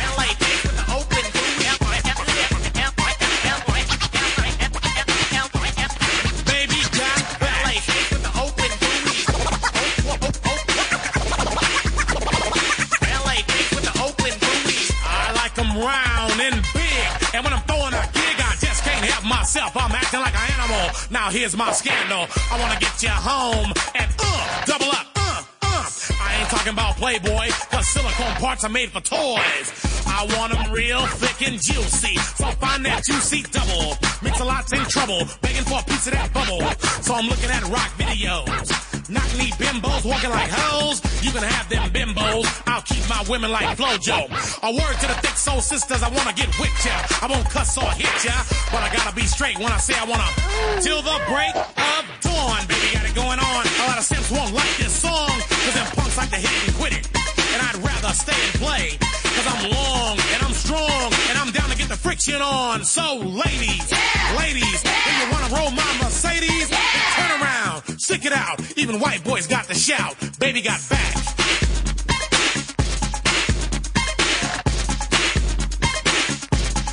Baby got back. Yeah, baby. When it comes to females, Cosmo ain't got nothing to do with my selection. 36, 24, 36. Only if she's 5'3. So your girlfriend rolls the Honda, playing workout tapes by Fonda. But Fonda ain't got a motor in the back of her Honda. My anaconda don't want none unless you got buns, hun. You can do side bends or sit-ups, but please don't lose that butt. Some brothers wanna play that hard role and tell you that the butt ain't gold, so they toss it and leave it, and I pull up quick to retrieve it. So Cosmo says you're fat. Well, I ain't down with that. Cause your waist is small and your curves are kicking. And I'm thinking about sticking to the beanpole dames in the magazines. You ain't it, miss thing. Give me a sister, I can't resist her. Red beans and rice didn't miss her. Some knucklehead tried to diss.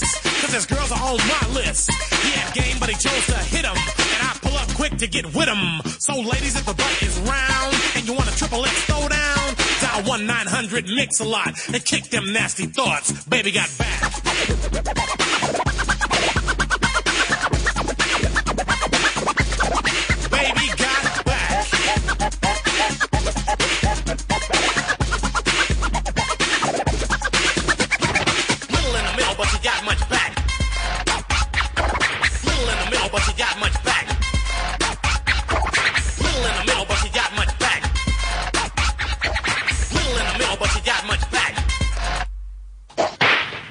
Geeks Interrupted on 3WBC 94.1 FM, and that was Sir Mix-a-Lot. I like big butts. And I cannot lie. Hi. You other brothers can't deny when a girl walks in with the itty bitty waist and around thing in your face, you get sprung. Boing. Oh dear. Hmm. You know what? We're getting towards the end of the show, and I think that means it's time for entertainment. Let's do it. News, we ready? Yeah. Neighbours. How do you guess? You always guess it, don't you? First off. This might be Prisoner. Keynotes. Hawkins. Ah, this is Oz. Supermarket Sweep with Vince Sorrenti. Did he, did he do Supermarket I'll have to check that. I know it was um, Ian Turpie. Oh, know it was. Man oh man. Does anyone have a guess at this? I said man oh man.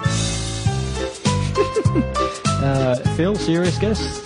Is it Thomas or is it um, Thomas the Tank Engine. It is Thomas the Tank Engine. Thomas the Tank on steroids. So yeah, well done. And it's also Neighbours, I knew it. as, as uh, Dan correctly guessed. That at home and away. Anyway, let's get into some entertainment news. And I'm going to scroll down to the uh, appropriate section in the show notes. It Monty sounds like the cover though. Sorry? It sounds like a cover. It's not the original. That is the original. You sure? Very sure. We should have a mass debate about it. Hmm. Anyway, let's get into entertainment news. Monty Python's surviving cast members to reunite for a stage show. Uh, all surviving members of the comedy group. Uh, the only one who's uh, departed is uh, uh, Graham Chapman. He died of, I think, HIV related illnesses some years Was ago. he? Was he? Uh, he was King Arthur in the Holy Grail. He was, Yeah. yes, yes. He was. He was openly, openly gay, and In the So- movie, I don't remember that. no, I mean in the uh, in real life. Yeah, yeah, yeah. There's anything yeah. wrong with that. No, no, of course not. No, well, we're just No. joking. But uh, they're reuniting for a stage show. Uh, founding member Terry Jones has confirmed, and I believe that those uh, stage shows are kicking off in 2014. Hmm. Uh, they also held a Reddit AMA, which is better known as an Ask, Ask Me Anything. or Ask Us Anything. In this case, uh, Dan, I know you're a bit of a Monty Python fan. No, never heard of them. Oh, really? No. No. One wafer thin mint. Indeed. So, Sorry. are we excited for a reunion? Um, I, we're tepid, tepid. Yeah, um, Tepid. Cautiously, cautiously optimistic. Mhm, Like, that's, that's a um, good description. Yeah. Uh, it- um, I am fans of their work. I, I did enjoy the movies, and I have seen a fair few of their episodes Mhm. as well. But that was back in the seventies. This is probably what the movies. The last movie was back in nineteen eighty something. I think that was the Holy Grail. Something like that, yeah. So, um, whether they can still be relevant and not to be too harsh. That's. I think they still be relevant because they're still. Um, I mean, uh, Spamalot was probably the r- most recent sort of Monty Python. yeah, but that was more of a. I think Eric Idle did that alone. I think. Oh, okay. I don't think there was a collaboration. Yeah. I think this is the first collaboration that they've had Yeah. since uh, the eighties or 90s Um, does does a fish called Wanda count as well? well, it doesn't count as a Python. film. No, it just had no. Python Just to have in it. yes. Indeed. Um, I'd be curious to know whether this is going to be new material, rehashed. Well, it's a it's a stage show. I don't, it's not going to be a, another TV series. So whether it be new material, most likely be new material. But I think But they did do live at the Hollywood Bowl uh, some years ago, which was nothing more than existing sketches just in a in a live setting. Yeah. It was quite a good uh, performance. So we don't know where this is going to go. I mean, obviously they're a lot older. Uh, some of the, um, I mean, I do recall them saying that uh, a lot of the roles were very physically demanding. So Yes. Who knows? Um, no, no. Well, when you finish the Monty Python thing, I'll tell you something else. So what? Um, When you finish talking about Monty Python, I've got something interesting for you. really? Yes, barely, but I do. was is it about one of the cast members? No, no, we were talking about Vince Sorrenti before. I've got the qu- answer to the Okay. question. Well, uh, any other comments on Monty Python? Or we just have to wait and see what comes out. Yeah. Good luck to them. Uh, um, like I said, um, uh, caution, cautious. No worries. Uh, so very quickly, um, yeah, we um, we mentioned Vince Sorrenti. The show that he was the host of was Let's Make a Deal in the early nineties. Never heard of it. Um, yeah, um, sort of a Price is Righty sort of thing. But anyway, I found very quickly a, website that talked about television in Australia and it had snippets from TV Week in April 19, April 13, 2000, uh, 1991. And um, it had a few things like uh, uh, program highlights for this week. Uh, Rick Astley, Jimmy Barnes, Choir Boys, Debbie Byrne and Tommy Emmanuel are guest stars in this week's Hey Hey It's Saturday. Um, Seven presents a two-hour telecast of John Farnham's Chain Reaction concert, concert, uh, and is simulcast on Triple M. Um, the Channel 7 presents the two-hour comedy festival charity gala from Melbourne's Her Majesty's Theatre, featuring Wendy Harmer, Richard Stubbs, Steve Vizard, Garry McDonald, Barry Humphries, Mark Mitchell, Ian McFadyen, Marianne Fay, and Kim Gingell, with cast members of Fast Forward, The D Generation, and Acropolis Now. And on Thursday, uh, on the Flying Doctors, Nikki Coghill David Reyne are involved in a sensitive dilemma. Bizarre. Mm. Just the interesting TV stuff from about 22 years ago. Indeed. Oh, look, we must move on. Anyway, Uh, sorry, I, there was a bit of a divergence. So I thought it was quite humorous reading that. All good. Uh, I Blast found it from pretty the funny. past, all those names. Uh, Blur. Blur, which is a British band, they have cancelled their uh, appearance at Big Day Out in 2014, leaving the promoter devastated and confused. So to go into this a bit more, a Big Day Out music festival investor and promoter has hit back at uh, Britpop band Blur for pulling out of the event with just eight weeks to go, uh, taking to Twitter to express his anger at the shock decision, uh, claiming all everyone here has done is kiss Blur's ass. Uh, the band posted a statement on their Facebook page on Sunday confirming the withdrawal and claiming that the organisers have let them down. Now, I'm not really sure who's telling truth and who's telling lies, or it's a bit of a mix and match I there. think it's a bit of both ways. A bit of both. But I think um, from what I've read, Blur just didn't find it financially viable and decided not to bother. Um, fans, uh, however, who did buy tickets to the big day out to go see Blur will be receiving refunds upon request. It's part of the terms and conditions that if any of the headline acts uh, don't appear, you are entitled to request a refund. Uh, gentlemen, any thoughts there? Well, I saw um, a comedian on Twitter suggest that uh, they'd be going to the uh, that they'd actually instead be playing the Parklife Festival. Sorry, that's a bad Blur joke. I get it. I don't get it. But I was too busy. One of their main songs with Parklife. Parklife. Yeah, yeah, I get it. Well, there was someone else on Twitter that Mm, suggested Put the this- boo thing on then. Yeah. This is this isn't a boomtish joke, but um, someone on, on Twitter suggested they should get John Farnham to fill in. Right. Yeah. At Big BDO. I didn't deserve a boomtish. No, I thought it was a joke you were making. Um, they um, yeah. Look at look. I'm retweeting a joke on air. There's also suggestions that because they hadn't, the promoter hadn't done sideshows for them, that they weren't, um, that it wasn't going to be as lucrative as it should have been. So that was part of the reason as well. Oh, really? What are you looking at, Daniel? That is uh, one of the new wives of one of the cast members of Monty Python. And that's what. Well, that's what I thought you were talking Cleese? about. Nope. Just very quick, we must push on. Uh, 22nd of November, 1987. Does anyone uh, recognise that date? Nah. Something probably around Kylie Minogue vintage. Am I about right there? Mm, That was the uh, infamous Max Headroom incident. Have you Oh, heard about yes. that? Uh, yeah, I have. Go explain it. Uh, what that was was uh, an incident uh, in America where uh, the uh, transmitters of several uh, TV stations were hijacked by a person or persons uh, to this day is still unknown, and broadcast some very odd uh, pictures and uh, vision to the world. Actually, interrupted a I think it was a Doctor Who special. Yeah, it was a Doctor Who one. And uh, basically it was a lampoon of Max Headroom. Hmm. And there was some fairly graphic imagery. There's some nudity as well. And I think it was on air for quite a number of minutes before they were able to, uh, Master Control could switch over to a different transmitter. Bizarre. What we'll do, we will put uh, the YouTube link into the show notes and also on our uh, Twitter feed uh, if you want to have a look. It was really, really bizarre. Okay, I'll have to have a look at that when I get home tonight. In the Indeed. privacy of my own room. Very nice. I'm not going to play it, so. Okay. Indeed. It's got naughty words in it. No worries. Now, we mentioned uh, Doctor Who. This week was Doctor Who's 50th anniversary. and the world has tuned happy in. Happy anniversary, Doctor Who. Uh, hang on, I've actually got a sound effect for that. Let me find it. Say that again. Happy birthday, Doctor Who. Yeah. And he gave us the clap. Yeah. Uh, Sexy clap. So the Time Lord can travel through space and time. It's no surprise that last night's 50th anniversary episode of Doctor Who was watched by fans in 94 countries worldwide. Uh, the one-off anniversary episode delved into the origins of the Doctor as Matt Smith travelled back to Elizabethan England to solve a murderous plot with the help of former Time Lord David Tennant, uh, Jenna Coleman, Billie Piper and John Hurt.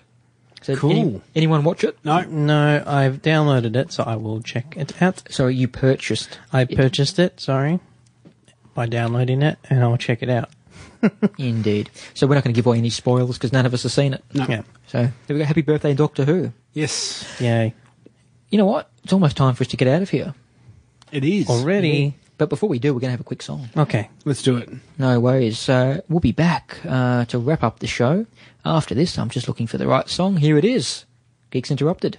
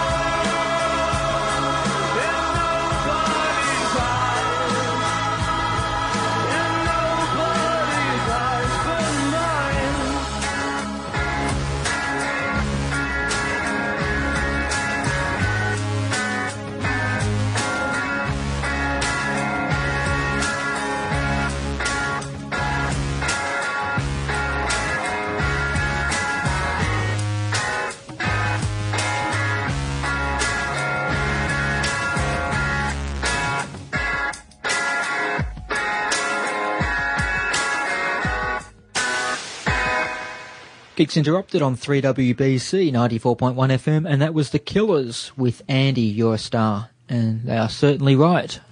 Yeah, Yeah, you're right. It is the Killers. That's why you wanted to play that song. Indeed. Yeah. Indeed. Uh, look, it's almost time to get out of here. Uh, Dan, what have you learnt this week? I've learnt that a uh, good TV series to check out is Brooklyn Nine Nine with Andy Samberg. Yes, Yep. correct. Really funny, enjoyable. Watch it. Fantastic. Uh, Phil, what have you learnt this week? Uh, if you're going to buy a car, get the fleet pricing if you can get it. And did you get it? Uh, I will be able to get it. Five grand off. Not bad. And what, what sort of model's that? Uh, Hyundai. Hyundai. Fantastic. Uh, Andy, how are you?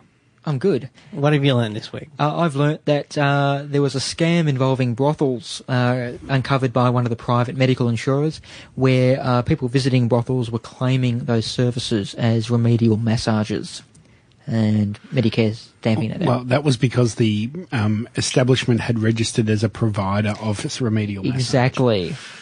so thank God I'm not with Medicare. Yeah. A Medibank. Medibank Private, I think. Yes.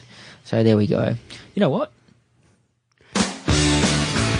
Think that means it's almost time to get out of here. I should speak to my health care. Indeed. Well, you have been listening to another episode of Geeks Interrupted. I need a lot of help with my healthcare. Oh, God. My back's sore.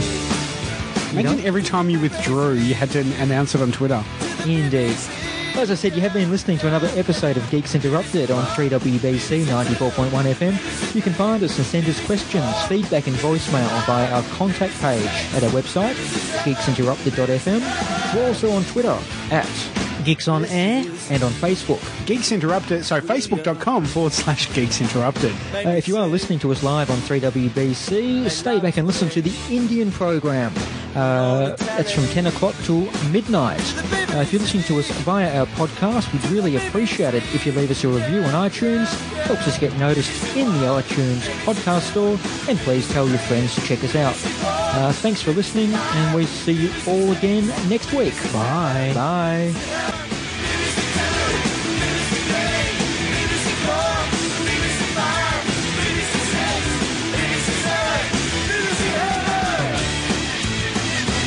Peace! Good evening. It's Monday, the 25th of November 2013, and welcome to episode 42 of Geeks Interrupted, a weekly talk show covering geek. F***ed up already.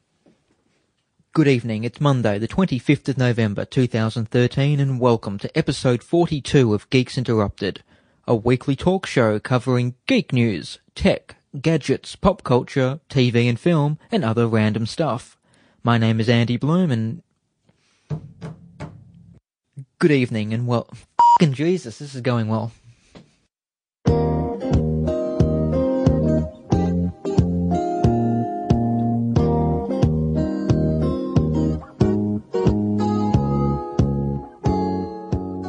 Hi, this is Neil Butler from Radio Gaga, and if you enjoy the wide variety of programs presented on 94.1 3WBC, we would like you to become a member.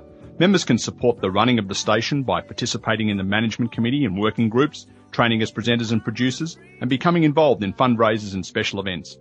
To find out how to get more out of your community radio station, visit our studio in the Box Hill Town Hall Hub or call us during business hours on 9285 4846 or visit our website at www.3wbc.org.au and select membership. A new and satisfying interest will be yours when you join the 94.1 3WBC team.